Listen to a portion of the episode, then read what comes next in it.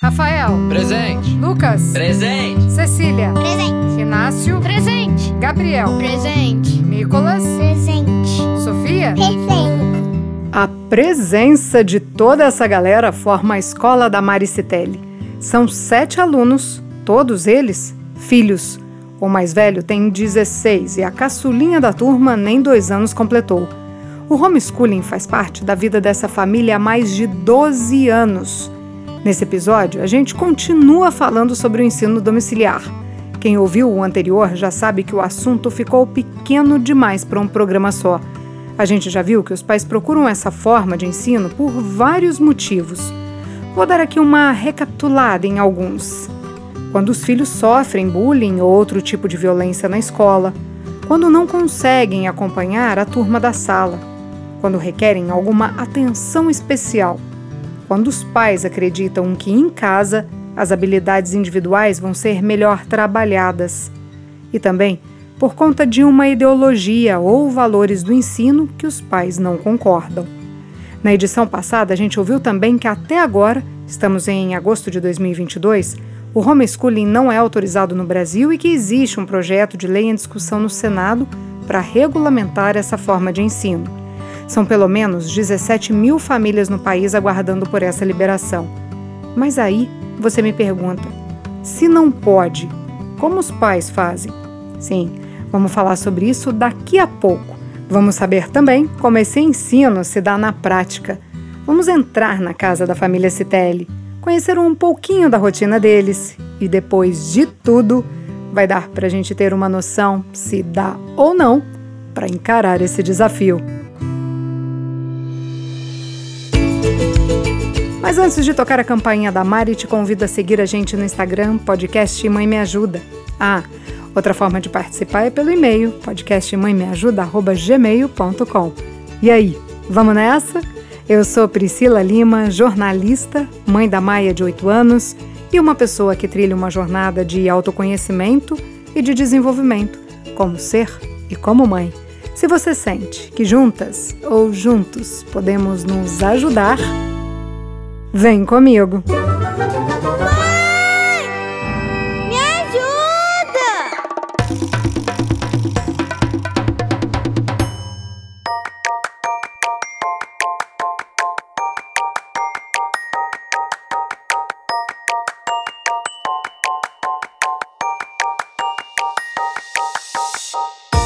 Eu cheguei até a Mari através da indicação de um casal que se dedica ao homeschooling na página dela na internet, ela se denomina coaching e mentora de educação familiar e já avisa que é mãe de sete e que está em busca de equilíbrio na maternidade.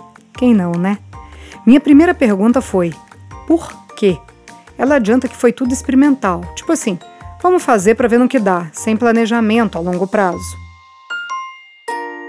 Na verdade, é, quando nós começamos, pela, a primeira vez que nós ouvimos falar no homeschooling foi através do Olavo de Carvalho. Né? A gente era aluno do, do COF e foi a primeira vez que nós tivemos essa ideia e essa noção do homeschooling, né?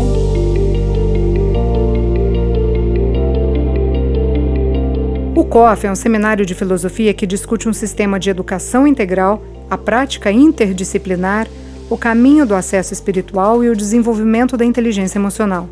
Sim, esse curso é do mesmo Olavo de Carvalho que orientava as ações de Jair Bolsonaro no início da gestão.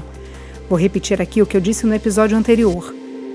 Sei que esse assunto é polêmico e o objetivo aqui não é entrar em nenhuma discussão política, e sim dar suporte para as mães que pensam em adotar esse método de ensino. Segue, Mari.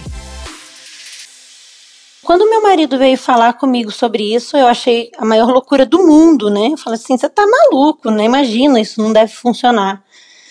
Mas depois, é, quando a primeira vez que eu ouvi, o nosso mais velho, o Rafa, tinha um aninho de vida.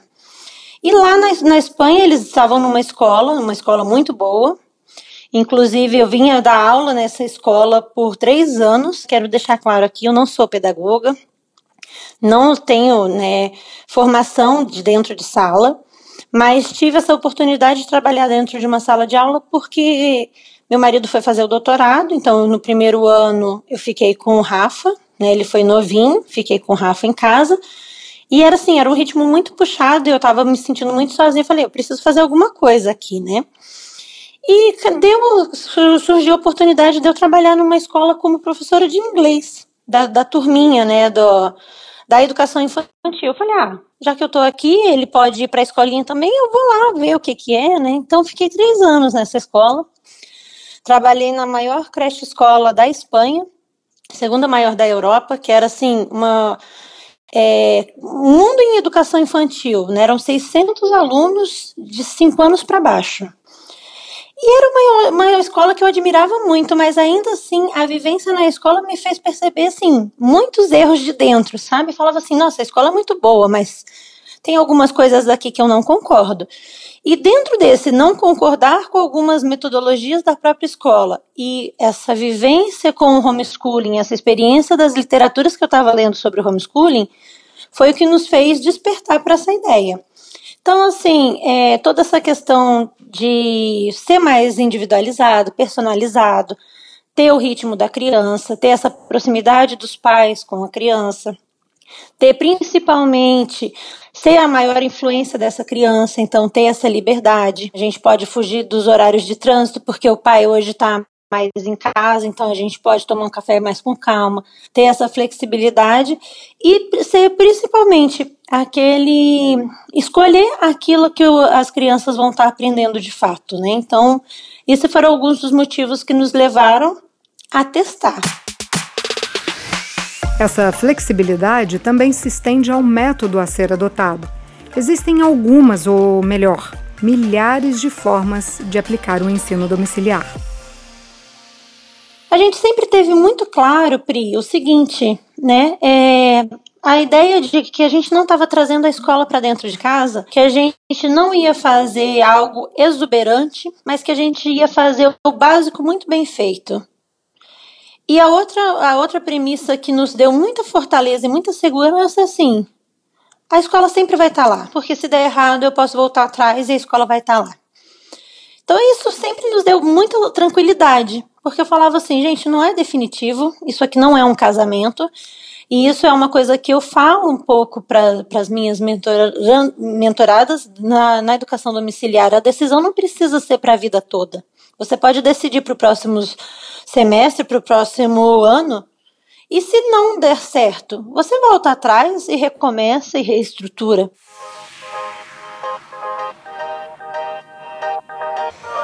Dá para trazer isso para a vida, não é verdade? Um dia de cada vez até parece um ensinamento aí barato. Já colocar em prática é outra coisa.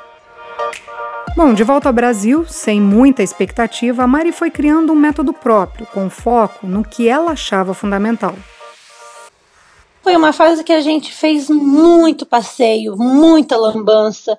Estava é, muito próximos, assim, então eu, eu, morava na Vila Mariana, ali em São Paulo. Eu vivia nos Sescs, vivia nos parques, vivia nos museus, estava para cima e para baixo com essas crianças. E escolhemos um material que a gente considerava, dentro das metodologias possíveis, a melhor para aquele momento, né, que era o método fônico, que a gente já tinha estudado sobre isso, via as vantagens em relação àquilo, via que tinha uma certa congruência até para o inglês, então eu falei assim, é isso daqui, um material bem feito, é, uma, uma, um método que funciona, assim, mundialmente falando, em outros países funciona, e é isso aqui que a gente vai fazer.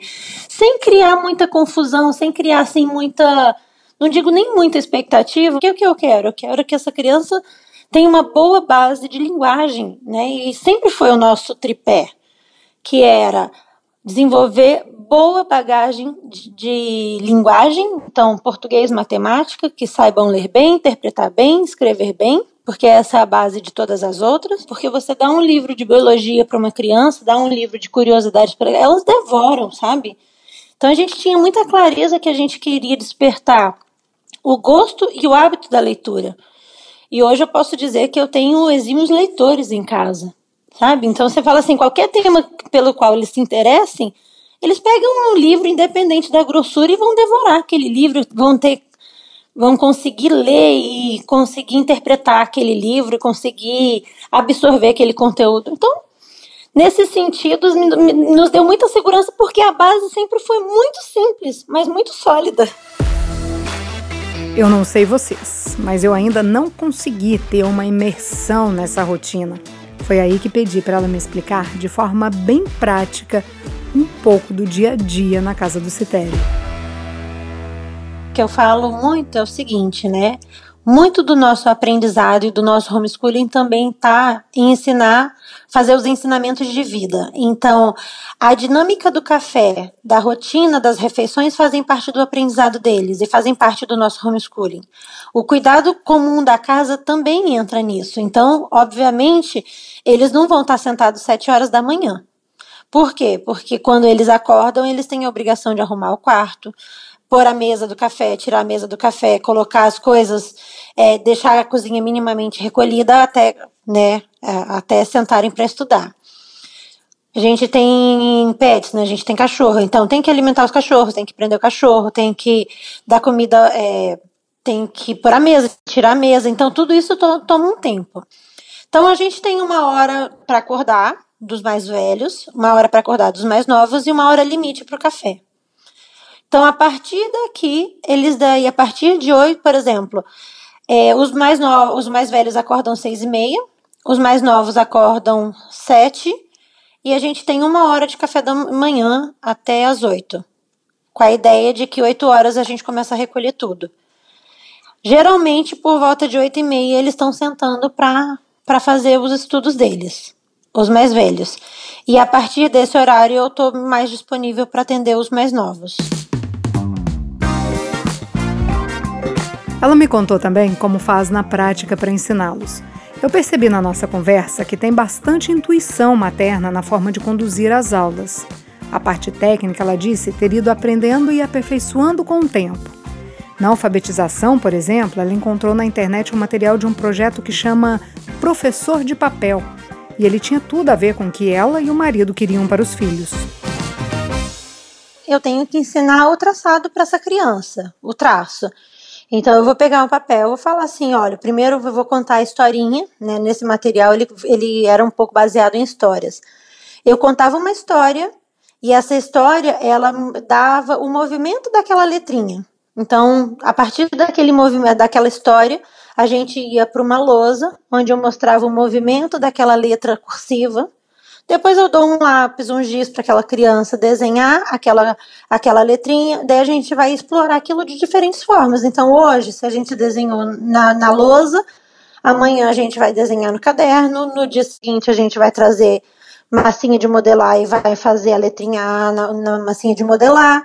No terceiro dia, a gente vai reconhecer o azinho dentro de um texto escrito. No quarto dia, a gente vai ler de novo aqueles azinhos reconhecidos e escrever. No quinto dia, de repente, eu vou introduzir uma segunda letra.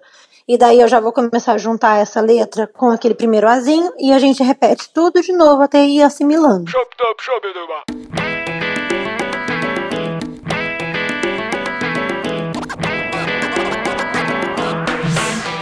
Ah, vale ressaltar aqui. Ressaltar não.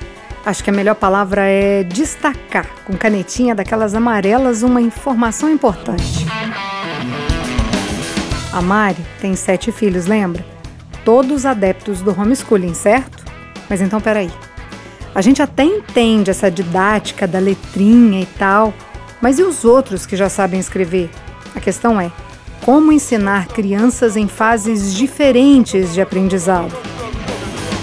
Às vezes começava com uma videoaula, alguma aula do YouTube. Então, se para várias crianças, por exemplo, ah, eu vi aqui um, uma série de vídeos interessantes sobre é, ciências naturais, a vida dos animais. Então a gente vai começar o, o nosso dia, todo mundo sentado junto assistindo a aula, sei lá, sobre os animais, sobre os vertebrados, os invertebrados. Dentro disso, o que, que eu vou fazer? Para os mais velhos, eu vou exigir de repente que façam um resumo, façam um desenho, que façam uma cópia daquela aula. Para os mais novos, eles simplesmente vão assistir aquela aula e ver as curiosidades daquele vídeo. Assistimos ali 20, 30 minutinhos de vídeo, cada um vai fazer por conta aquela, aquela atividade é, relacionada à sua própria idade acadêmica. E eu fico para orientar os pequenos, porque os pequenos eles precisam de um acompanhamento muito de perto, e auxilio os grandes nas dúvidas, ou delego essas dúvidas para alguém mais especializado. Então, por exemplo, à medida que os meninos foram crescendo, entrando no Fundo 2, eu falei assim: bom, eu não estou conseguindo acompanhar toda essa parte de simpática, português, redação. Então a gente tinha um professor, é, um professor particular vindo duas vezes na semana aqui e atendia os três mais velhos. Entendeu? Ou então, ah, a gente está precisando de fortalecer o inglês, eu não estou dando conta de gerenciar o inglês. Então eu vou, de repente, colocar esse inglês numa instituição mais especializada, eles delegar esse inglês. E assim a gente vai administrando. Depois de escutar como essa roda gira, fiquei aqui pensando: nossa, mas na minha casa isso nunca daria certo. Vai sobrar bagunça e faltar disciplina. Quem olha assim de fora, né, parece que é tudo as mil maravilhas. Não, não é. Tem dias que a casa desanda completamente e o horário, né, não funciona. Então, assim, a gente volta sempre para aquela questão, fala, gente, olha aqui o nosso compromisso. Ou é, é, são, daí a gente trabalha com as metas semanais de cada um nos, nos conteúdos. Se eu tenho uma criança, se eu tenho um filho, principalmente um adolescente, que está assim, é, enrolando demais, sendo mais preguiçoso e de repente eu vejo que ele não está cumprindo com a meta diária dele, alguma coisa que ele goste muito vai ser comprometida. Entendeu? Então, assim, ou ele arca com a responsabilidade de acordar no horário para cumprir o cronograma dele, ou de repente, na sexta-feira, que talvez tenha o dia do jogo, vai falar assim, filho, ó, poxa, tá muito atrasado, vai ter que ficar, não vai poder ir. Entende? Não é, e aqui eu falo que não é punição, é consequência. Eu não trabalho com punição com as crianças nesse sentido. É consequência dos atos. Poxa, a gente tem um horário, a casa tem um horário, não tem? Temos. A gente não tem um combinado de metas semanais? Temos. Não está cumprindo? Tem que ser cumprida. Por quê? Porque senão, quando todo mundo estiver de férias, você não vai poder estar tá de férias. Porque as férias aqui quem define sou eu, né? Eu e meu marido, geralmente a gente define um pouco respeitando as férias do pai, que são mais rígidas em termos de flexibilidade. Então, assim, se a gente vai se programar para umas férias que talvez a gente não viaje, aquela criança que está muito atrasada ou aquele jovem que está muito atrasado, ele continua fazendo. É uma escolha. Por quê? Porque ele já tirou esses momentos de férias antes. Como ela disse bem aí, ela mesma define as férias. Essa é uma das vantagens do ensino domiciliar. Não existe um calendário rigoroso de datas a cumprir. O que eu oriento e o que eu faço aqui em casa, que é muito comum, que são a semana de quatro dias, porque você tem quatro dias de trabalho intenso e um dia ou para repor aquilo que está faltando, ou um dia que é um dia de campo, digamos assim, onde a gente vai encontrar outras famílias ou vamos fazer algum passeio fora. E isso entra também no planejamento. Por quê? Para não ter que ficar é, simplesmente me descabelando para um dia que eu saí com as crianças e de repente eles não sentaram para estudar, porque aquele dia conta como estudo. Isso, então, são a semana de quatro dias, a questão de pausa a cada três meses, ou tem, tem famílias que fazem três semanas cheias e uma semana de pausa, Aqui em casa, geralmente, eu percebo que a cada três meses eu já tô assim, meio sem forças, então eu dou uma pausa. Então, se a gente começa em janeiro, finalzinho de março, abril, eu vou ter uma pausa de uma semana. Daí vai até julho, julho a gente tem outra pausa. Continua, volta aí a todo vapor. Em outubro a gente tem outra pausa até chegar ao final do ano. Essas pausas são programadas, planejadas já com antecedência. É assim também como ela lida quando está doente e não consegue estar com eles durante a aula. Às vezes eu tenho as crises de enxaqueca. É um dia que, dentro do possível que eles consigam fazer sozinhos, eles vão fazer, senão não, não tem substituta. E tá tudo bem, por quê? Porque o ganho que eles têm quando não é um dia atípico, eles saem na, na frente em termos de quantidade de tempo. Vou dar um exemplo. Se você pega, às vezes, um grupo para aprender o ciclo da água, um conteúdo, às vezes você vai levar duas, três semanas. Às vezes, com uma, você sentar com meia hora explicando aquilo ali, com um vídeo, com um esquema, você deu aquele conteúdo que às vezes na escola você vai levar dois, três semanas vendo o mesmo tema. Então não tem essa diferença, sabe? Não tem. Agora a mãe quando eu vejo que tá assim, o que eu comento muito e eu oriento muito, porque isso eu vejo assim uma cobrança interna das mães, das mulheres muito forte. A gente se cobra muito. A gente não tá brincando de casinha e é uma coisa real essa cobrança. Por quê? Porque eu tenho uma responsabilidade com os meus filhos do que eu vou estar fazendo, do que eu vou estar educando, do que da, da responsabilidade acadêmica deles. Mas também é o seguinte, é, essa cobrança, né? Como a gente alivia isso? Fazendo um planejamento, dando as pausas necessárias. E haja planejamento. Quando a Mari começou a se dedicar ao homeschooling, ela tinha três filhos. De lá para cá, outros quatro chegaram. O que, que isso quer dizer? Gestações, puerpérios, tudo no meio do ano letivo. Porque antes eu ficava muito preocupada de Deus estar o tempo todo pendente das crianças. E à medida que, que fomos tendo os bebês, né, que fomos tendo os nascimentos, a gente vai percebendo o seguinte, que é, você consegue, você, quando você tem uma novidade na casa, como é um bebê, um novo filho, isso traz, traz tanto aprendizado para a família toda, que vale por mil livros que eles leem. E daí você fala assim: o que, que as crianças fazem nesse período que você não está ali cobrando? Eles vão fazer muitas outras coisas desde que a gente dê a oportunidade. Então, assim, vão ler mais. Período de férias aqui, é, geralmente a gente tem os livros que são os mais clássicos e tem os livros mais populares. Então, um período de férias é quando eles vão pegar a coleção e vão ler uma coleção inteira de livros, entendeu? Quando a gente pega num período, por exemplo, que eu falo que eu estou de licença maternidade, o que, que eles vão fazer? Eles vão brincar mais, eles vão ler mais, eles vão cozinhar mais, eles vão inventar alguma coisa para fazer, vão fazer algum curso. Teve uma época que o meu filho começou a fazer curso de digitação, outro de programação, outro de culinária, sabe? É, e isso tudo não depende necessariamente de mim. Você fala assim, estão aprendendo? Obviamente que estão. Estão fazendo homeschooling? Estão. Mas você está fazendo alguma coisa? Não, estou de licença maternidade. Entende? A gente começa a, a, simplesmente eles vão criando asas, assim, nesse sentido dos próprios gostos mesmo. Só abrindo um parênteses aqui. Na casa da Mari, o uso de telas é bem controlado. Eles têm acesso a computadores para estudar e TV só pelo tempo determinado de um filme ou um desenho. Nunca foi aquele pano de fundo, sabe, que na casa dos meus pais eram, aquela televisão ligada o dia inteiro. Venha o que vier, seja o que aparecer, tá ali aquele pano de fundo. Nunca foi essa nossa proposta com telas. Então a gente hoje, o que eu reconheço assim, a gente tem que ensinar a usar, principalmente os adolescentes.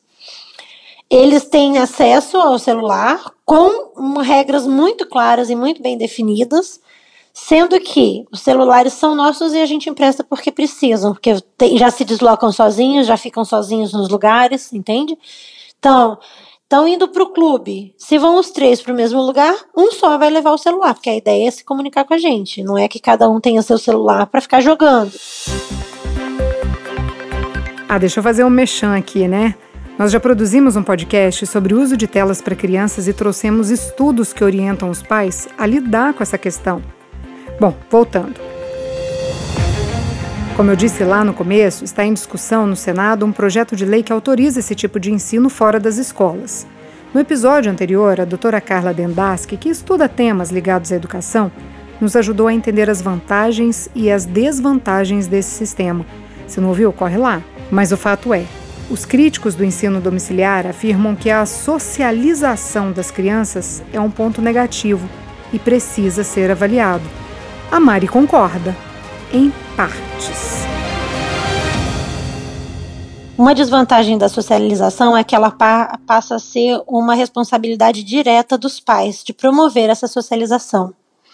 Então, assim, quando eu opto por, por, por, estar com as crianças em casa, eu tenho que estar pendente dessa socialização, porque naturalmente ela não vai acontecer se eu não me mexer. Isso tem que estar muito claro. Que, que significa isso? Que eu tenho que estar disposta a visitar outras famílias, eu tenho que estar disposta a abrir minha casa para receber outras famílias, eu tenho que estar disposta a criar esses ambientes e levar, fazer esse leve trás, que numa escola praticamente você já tem isso automatizado. Você coloca ali e a criança, né? Então, isso sim é uma desvantagem, porque ela passa a ser uma. uma ela passa a depender diretamente dessa, dessa família para que isso aconteça, tá? Isso é um ponto. Acontece em diferentes lugares, em diferentes ambientes, isso sim. O que eu percebo, a socialização, mesmo em grupos homogêneos, ela ainda é muito heterogênea, tá? Mesmo em grupos de igreja, mesmo dentro da igreja, você tem uma divergência enorme de maneiras educacionais dentro do mesmo grupo. Então, falar que é só na escola que você tem isso, isso é um mito. Há diferentes crenças, diferentes culturas, diferentes níveis sociais. Agora, claro, as pessoas, as crianças que fazem homeschooling, elas estão mais blindadas, sim, para aquilo que os pais acreditam que é o melhor para aquelas crianças. A Mari usa uma analogia para a gente entender isso melhor. Você, vamos pensar na alimentação. Você tem uma criança, se você tem hábitos alimentares ou vamos dizer, você não dá açúcar para o seu filho ou não dá carne, uma alimentação mais vegana, vamos supor. Você vai levar para um grupo que talvez dê? Não, porque você acha que aquilo não vai fazer bem. É, um, é, um, é, é, é o mesmo conceito. Ah, não, mas vamos trazer esse menino aqui, porque afinal de contas ele tem que provar o açúcar. Essa pessoa está sendo bitolada de não dar o açúcar para ele. Vai pelo mesmo caminho, sabe? E justamente quem defende essa diversidade geralmente quer trazer valores que são contrários aos valores familiares. Então você fala assim: você vai expor uma criança que não tem maturidade a valores que são contrários aos seus, que são simplesmente é, que você considera prejudiciais, dentro do possível, você vai evitar até na escola. Se você tem uma criança, um grupo, que você percebe que aquilo não é uma, um bom grupo de amizade para sua filha, se você puder, você vai trocar essa, sua filha de sala, não vai?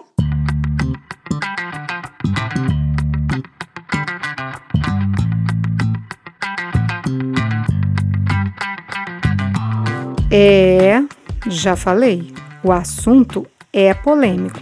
Daí a importância de refletir sobre ele. A Mari disse aí que ela tem que se mexer para construir o universo social dos filhos. Isso porque sem a escola não há aquele convívio diário com outras crianças.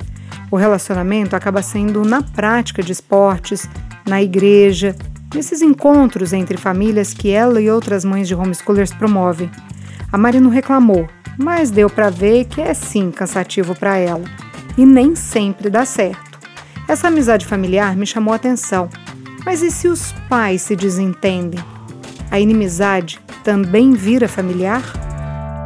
Já aconteceu, isso sim. Já, assim, é, isso já aconteceu. Não vou dizer, eu conheço grupos de famílias que se davam e de repente pararam de se relacionar e as crianças sofreram porque realmente os pais se desentenderam. Isso já aconteceu sim. Não, não tem como dizer que não.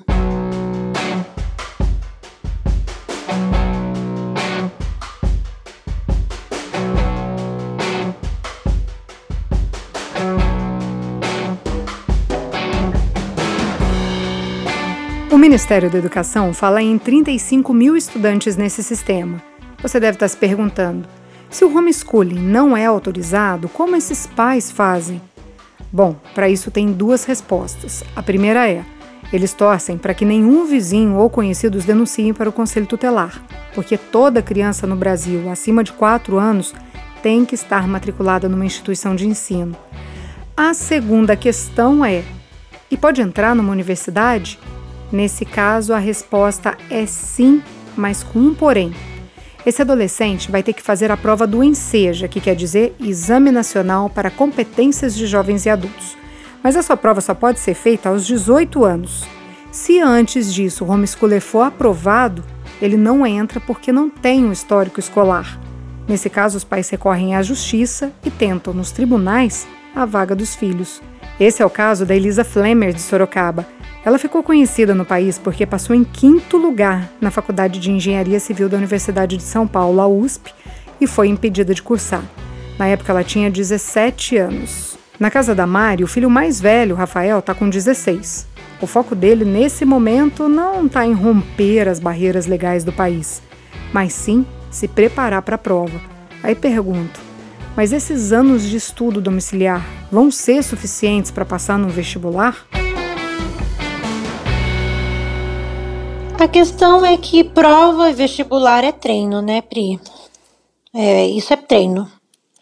Então, assim, aqui, o que, que a gente percebeu? É, a gente sempre foi nutrindo com boas literaturas, com vários estilos de, de literatura e tudo. Chegou no momento de uma prova, você tem que pegar, sentar e fazer o conteúdo daquela prova, não tem como. Se esse é o seu objetivo, se você tem como objetivo ingressar numa faculdade, você tem que pegar aquele conteúdo. Só que, claro, muito desse conteúdo a gente já vai ter dado de uma forma muito prática. Talvez não todo ele, porque alguma coisa às vezes fica para trás. Porque a gente às vezes consegue muita profundidade num conteúdo, deixando outras coisas de lado. Como a gente sempre fez aqui, a gente sempre fez questão de que as crianças, ainda que eu não seguisse completamente o MEC, que as crianças fossem aptas a ingressar dentro da série escolar, caso fosse necessário. Pergunta a Mari qual o maior desafio de ser mãe e professora ao mesmo tempo, já pensando nessa questão do vestibular e na entrada da universidade. Mas a resposta me surpreende. Meu maior desafio hoje está sendo realmente conciliar as diferentes idades, né? Porque eu tenho eu tenho ensino médio, eu tenho Fundo 2, eu tenho alfabetização e eu tenho uma bebê que está aprendendo a andar. Nesse sentido, é muito dinâmico. Isso eu acho um grande desafio. E a outra questão que eu vejo, por exemplo, é, que eu comento com outras famílias, é um pouco essa questão da, da responsabilidade de falar assim, né? Porque hoje eles administram bem o tempo deles, mas eles têm bastante tempo. Então, nada tem aquele senso de urgência, né? Então, isso é uma coisa que eu vejo como uma dificuldade no homeschooling e um grande desafio. Porque a gente não tem prova, a gente não tem avaliação. Quando, quando nós temos os encontros de grupo e as feiras, a gente consegue exigir essa responsabilidade de tempo deles. Mas quando não tem, não tem essas feiras, foi o que aconteceu na pandemia. É como se eu tenho um tempo, eu tenho sempre tempo, né? Então, essa questão de urgência, de vamos finalizar, a gente coloca isso como meta nossa de fim de ano, é o livro, é finalizar o livro, é cumprir esse assunto, mas para eles isso ainda não está muito claro. Eu acho que isso é um grande desafio. Eu, quando eu falo para eles, eu penso nos adolescentes, né? Eu penso nos mais velhos. E antes de finalizar, quero saber: vale a pena? Qual é a desvantagem? A desvantagem que eu vejo é o seguinte: é, demanda tempo, demanda cabeça, é cansativo. Não tem como falar que não quando você tem as crianças o tempo todo em casa. É, então, assim, demanda atenção de pelo menos um dos dois, alguma parte do, do, do, do, do dia. Então, a família tem que se organizar para estar disponível, digamos assim. Você pega pai e mãe que trabalham fora, que tem. Você vai ter que abrir mão de um desses dois orçamentos para poder estar com a criança. Então, só que são escolhas, entende? É, outra desvantagem que eu vejo, por exemplo, acho que tem essa questão né, da. Deixa eu pensar aqui. Eu tô há 12 anos, eu tenho mais vantagens do que desvantagens, né? A própria bagunça na casa é uma desvantagem, porque a casa é muito dinâmica, tem muito, sempre muita gente. É possível? É possível. Mas a gente tem que ver também, por exemplo, cuidar da casa, cuidar dos filhos e educar, alguma coisa vai ficar para trás.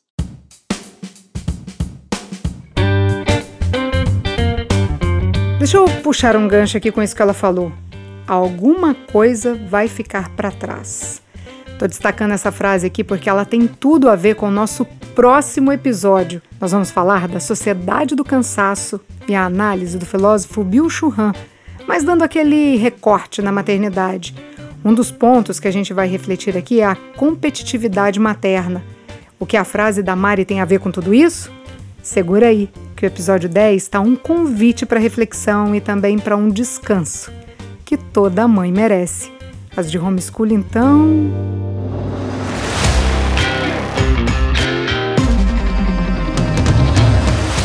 Para escutar os outros episódios é só nos procurar no Spotify, no Google Podcast e na Apple Podcast. A edição de som é de Tadeu Jardim. Essa é uma produção Estúdio Fita.